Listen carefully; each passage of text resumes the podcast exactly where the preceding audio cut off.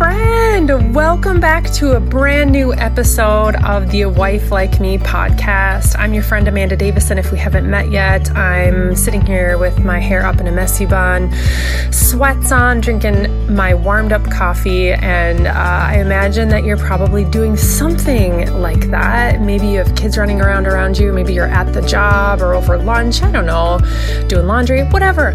I feel like we're friends, so I'm just giving you a great big hug right now. Uh, today, we are having a special guest with us. She is part of our podcast team. Her name is Lee Nienhuis, and she is so cool. She's going to be talking about how we can create a family culture that is set apart.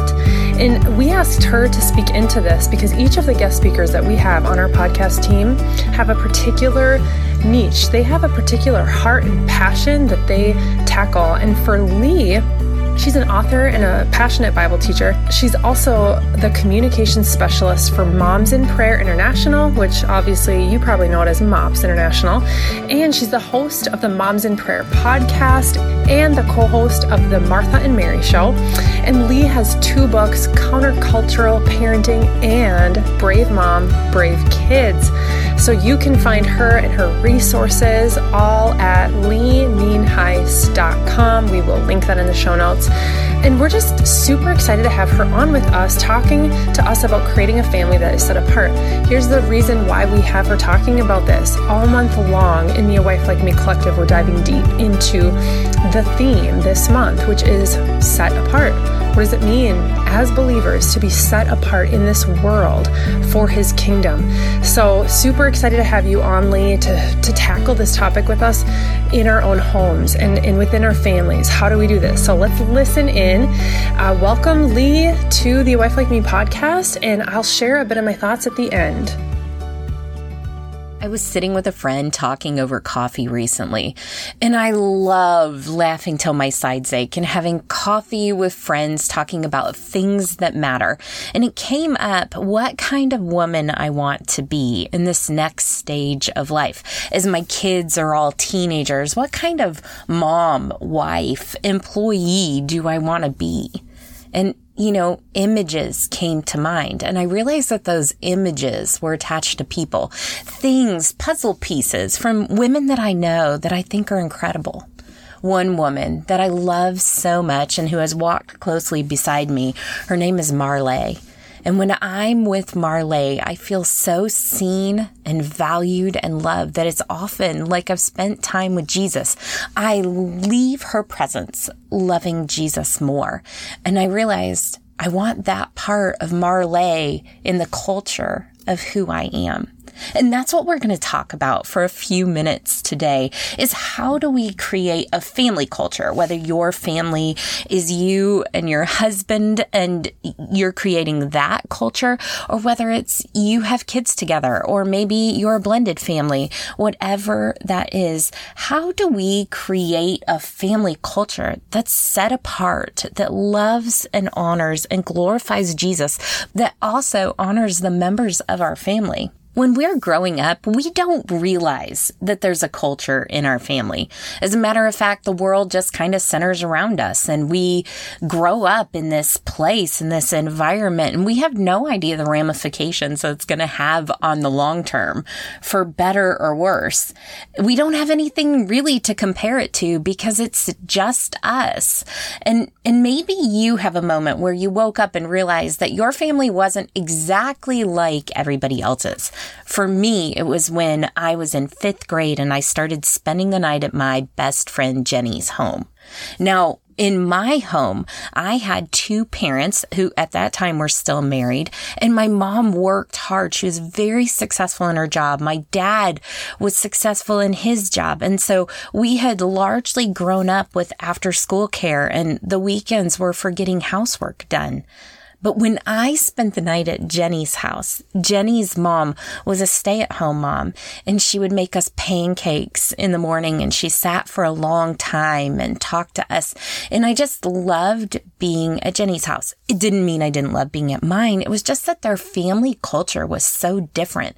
They were so into each other and they enjoyed each other so much in a way that I don't know that I was experiencing at home. One of my close friends, Gina, grew up in a Christian home. Her family was super loving and kind to each other. You know, normal though. And she remembers coming home from a friend's house and, and using like mean and biting and sarcastic words. And her mom looking at her and said, we don't talk like that in our family. Maybe you had a moment like that. But all of us at some point, whether that's in high school, we wake up and we decide that our family is different than others. And we begin to look at the puzzle pieces around us and somehow begin to start picking at pieces of what we want to build in the future. For me, this really happened in college. It was the first time that I was around a bunch of other Christians who were living a way or who had been exposed to a way of living that I wanted so desperately. But really, the moment where it all came to a head, and I am sure you have experienced the same thing, is when I got married. There is nothing like sparks flying when the culture that you were raised in hits the culture that he was raised in. And maybe for you, that was at Christmas because all of us, all of our families celebrate Christmas differently from each other. Or maybe it was your birthday. And in my family, birthdays were a big deal. We would like really celebrate that person and gifts galore. And you got to go to your favorite restaurant. But for my husband, Mike, he got a box of cereal and a two liter of pop and maybe one small present, like a tape or a pair of gloves that he needed or something like that. It just wasn't a big deal. So as you can imagine, as we were blending our families together, boy, he did not value my birthday the way I valued my birthday. And then we realized that all of a sudden we had this option. Which culture were we going to adopt? And really, it's become a blending of the two. I needed to dial back the one that I was raised in, and he needed to push forward and do something different.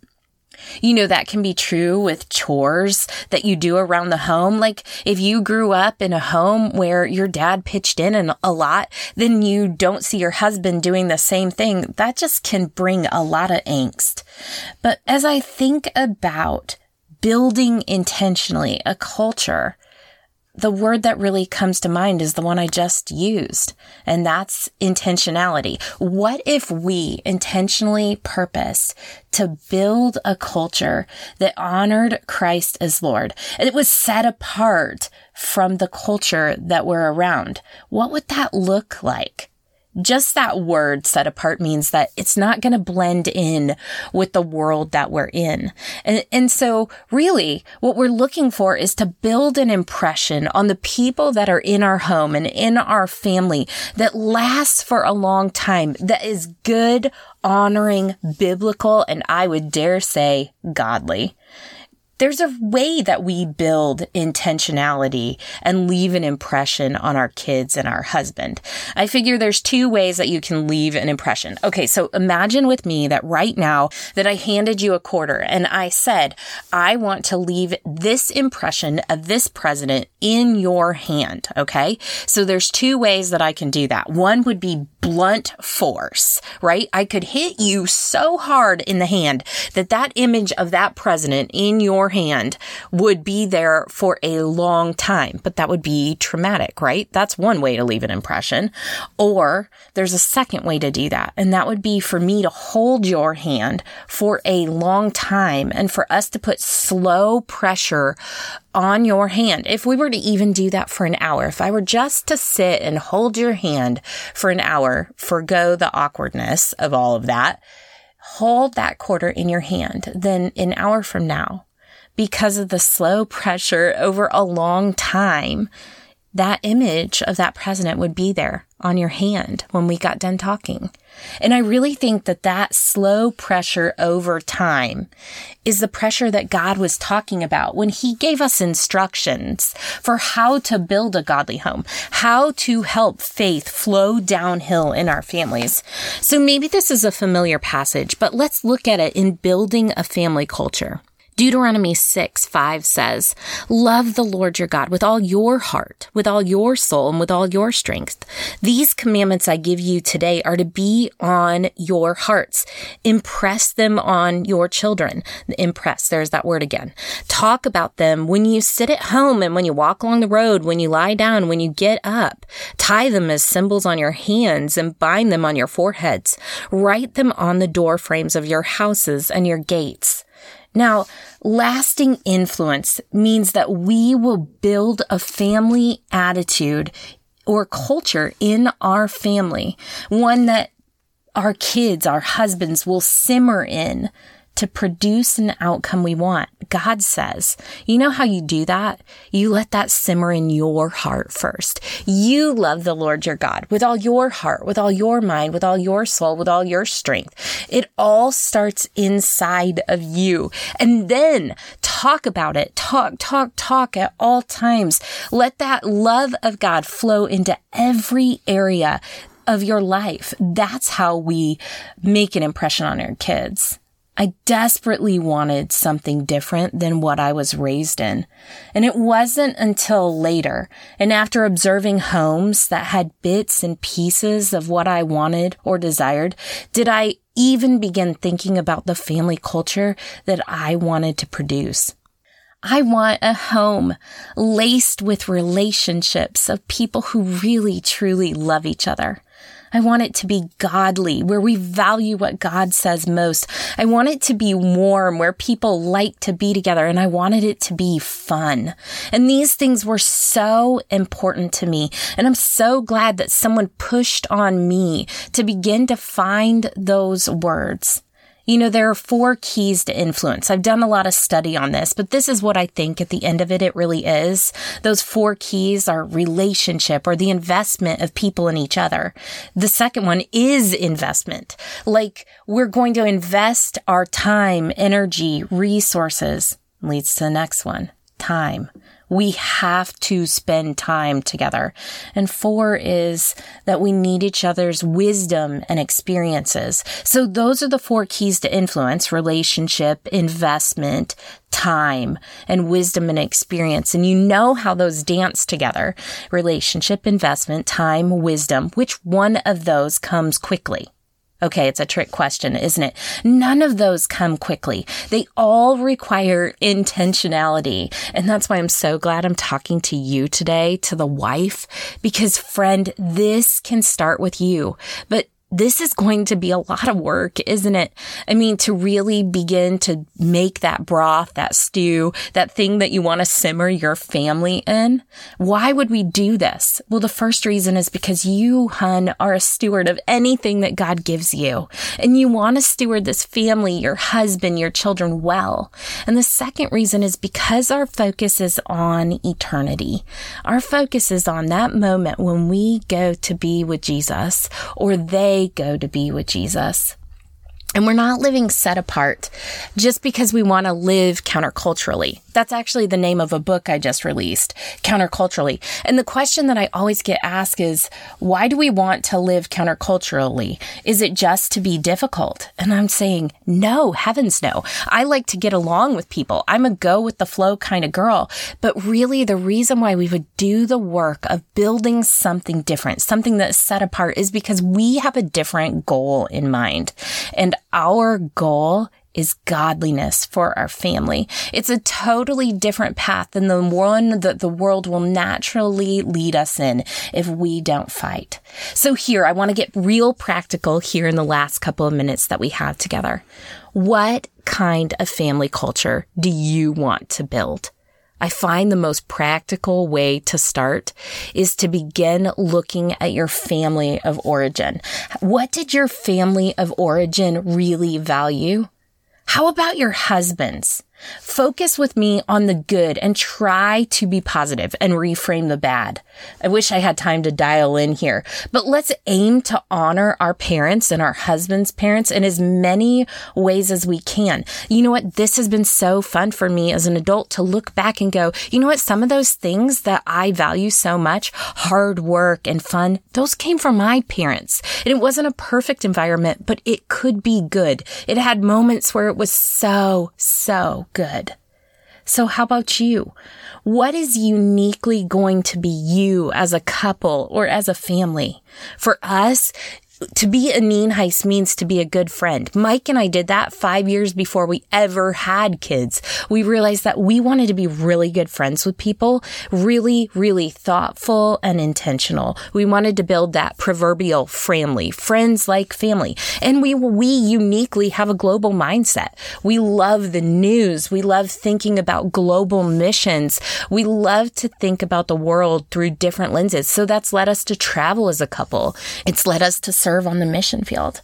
And so that's been so fun to go, you know what? What do we want to bring as we build this stew or this soup as, as a couple together? But if you have kids, you have the opportunity, especially as they get older, to bring them into this conversation with you. Our nephew Max just got a job at a local grocery store during the middle of the pandemic. And he walked in and, and introduced himself to the store manager. And the store manager said, What's your name? And he said, My name is Max Nienhuis. And he said, Oh, you're a Nienhuis and he gave him the job right away. So Max was sitting at our kitchen table telling us about this experience. And Mike and I both looked at him and in all seriousness and, and deadpan, both of us said, don't you dare mess that up because it's been legacy of our family generation after generation that Nienhuises are are full of integrity. They're hard workers. You can count on them. And we said it only takes one person to wreck that. He looked at us and he started laughing. He said, "My parents said the same thing. And you know what? That's so fun. We looked across the table at our kids and that started a conversation. What does it mean to be a Nienhuis? What do we want to have be our family's culture? And you know what? We realized that there were some non-negotiables for us, stuff that Mike and I really had to dial in on first. And the first thing that we decided was non-negotiable is that Mike and I gave our family a verse, and that's Joshua 24 15. It says, basically, choose this day whom you will serve. As for me and my house, we will serve the Lord. That's a non negotiable. So to be a Nienhuis, Mike and I said, means that we worship God and his son, Jesus. It was so fun because we realized like some of the things that Mike and I bring to the equation, some of the things that being of my family and Mike's family are there, like hard work and and being for each other. Those were on the list. But as we brought our kids into this discussion about what does it mean to be a Nienhuis, such rich conversation has transpired. Of course, there were fun stuff. Like it means that we're going to laugh. It means that we're going to have fun. It means that we eat ice cream. And I have let those stay on the definition that we have kept all this time now. But it also means that our kids helped us discover that to be a Nienhuis means that you have integrity. And as I asked my kids what that meant, it, it meant that we tell the truth and we do the right thing when no one is watching. It also led to some good conversation about friendships. We said that we want to be good friends, but our kids helped us understand that our closest alliances are going to be with followers of Jesus. And that decision has helped my three teenagers at home decide who are going to be their really best friends. It was fun to hear them say that we are going to be for each other and that we're going to be courageous. My 10 year old brought that to the table. We want to be courageous in our speech and in sharing our faith. You know, our families are going to be defined by what we're known for, by what we do here in the middle of our homes. I can't think of any better time to do this than right now when our, when our families are still largely together. But all of this, friends, takes effort. What does it mean to you to be a Garcia or a Mabuni or a Chen or a William or a Brown? Here's what I know for sure. Intentionality leads to a set apart family. Where do you want to drift towards today? I pray with all my heart that it's drifting towards godliness. I would love to hear what you come up with, what it means to be you and your husband and your family. For us, it's what does it mean to be a Nienhuis? How about you, friend? What does it mean to be uniquely you? living this set apart life and how can we build that into the culture of our homes? Can I pray for you? Heavenly Father, I thank you so much for my friend on the other side of this earphones. And I thank you, God, that you want a culture of value for her home too, one of godliness. And so I pray, Lord, as she sets her mind and her heart to these things, that she would overflow with ideas of what her family could be for the glory of Jesus. Help her. Honor her. Pen this with her. Give her husband and her kids good ideas. And Father, I pray at the end you would be so glorified by, by this great big family of a wife like me listeners, dedicating ourselves to building cultures in our home that are set apart for you. In Jesus' name I pray. Amen. Oh, Lee, thank you so much for that. I feel excited. I hope that you listening feel excited as well because it makes us really think about again the patterns that we've had because like lee said we don't even realize we've created a certain culture in our home in our family in our marriage. And you know what is the culture that years from now we want our kids to look back on? Or even if your kids are older or you don't have kids you're creating a culture within your home. Like down the road what do we want people, ourselves, others to look back and say and feel about the culture of our family. So important. And Lee, I just thank you for speaking into us. Please, again, check out Lee, all of her resources, her two books, her podcast, Everything is on her website, leenienhuis.com. I am linking her in the show notes so you can easily find her. But you're a gift, Lee. Thank you so much for speaking into us boldly in a culture that has so much distraction and disruption in lies. So thank you. Ladies, if you want a tool to help you create a family and marriage culture that reflects God, we have a download for everyone over in the Wife Like Me Collective. It's a marriage and family review.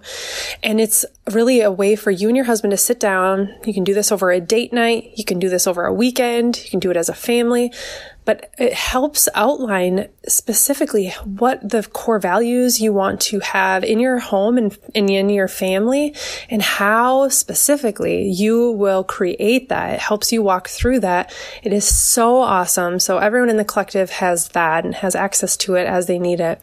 Again, you can join the collective at collective www.awifelikeme.com. We are waiting for you. Ladies, thank you so much for being with us today. We cannot wait to be with you next week already because this is so fun. But we love you. We are cheering you on. And I just pray over every wife listening right now, Father, every woman listening, that she would just feel your presence that she would know that she is set apart for your kingdom, that you have purposed her and you have given her everything she needs to do your work. And Father, that she cannot do it on her own strength, that you, alive inside of her, give her everything that she needs, everything that she needs to trust you, to rely on you, to surrender to you, and that you in her will do the work. So thank you, Father, for your presence in our lives today. Amen. Ladies, we'll see you back here next week. Until then, have a great week.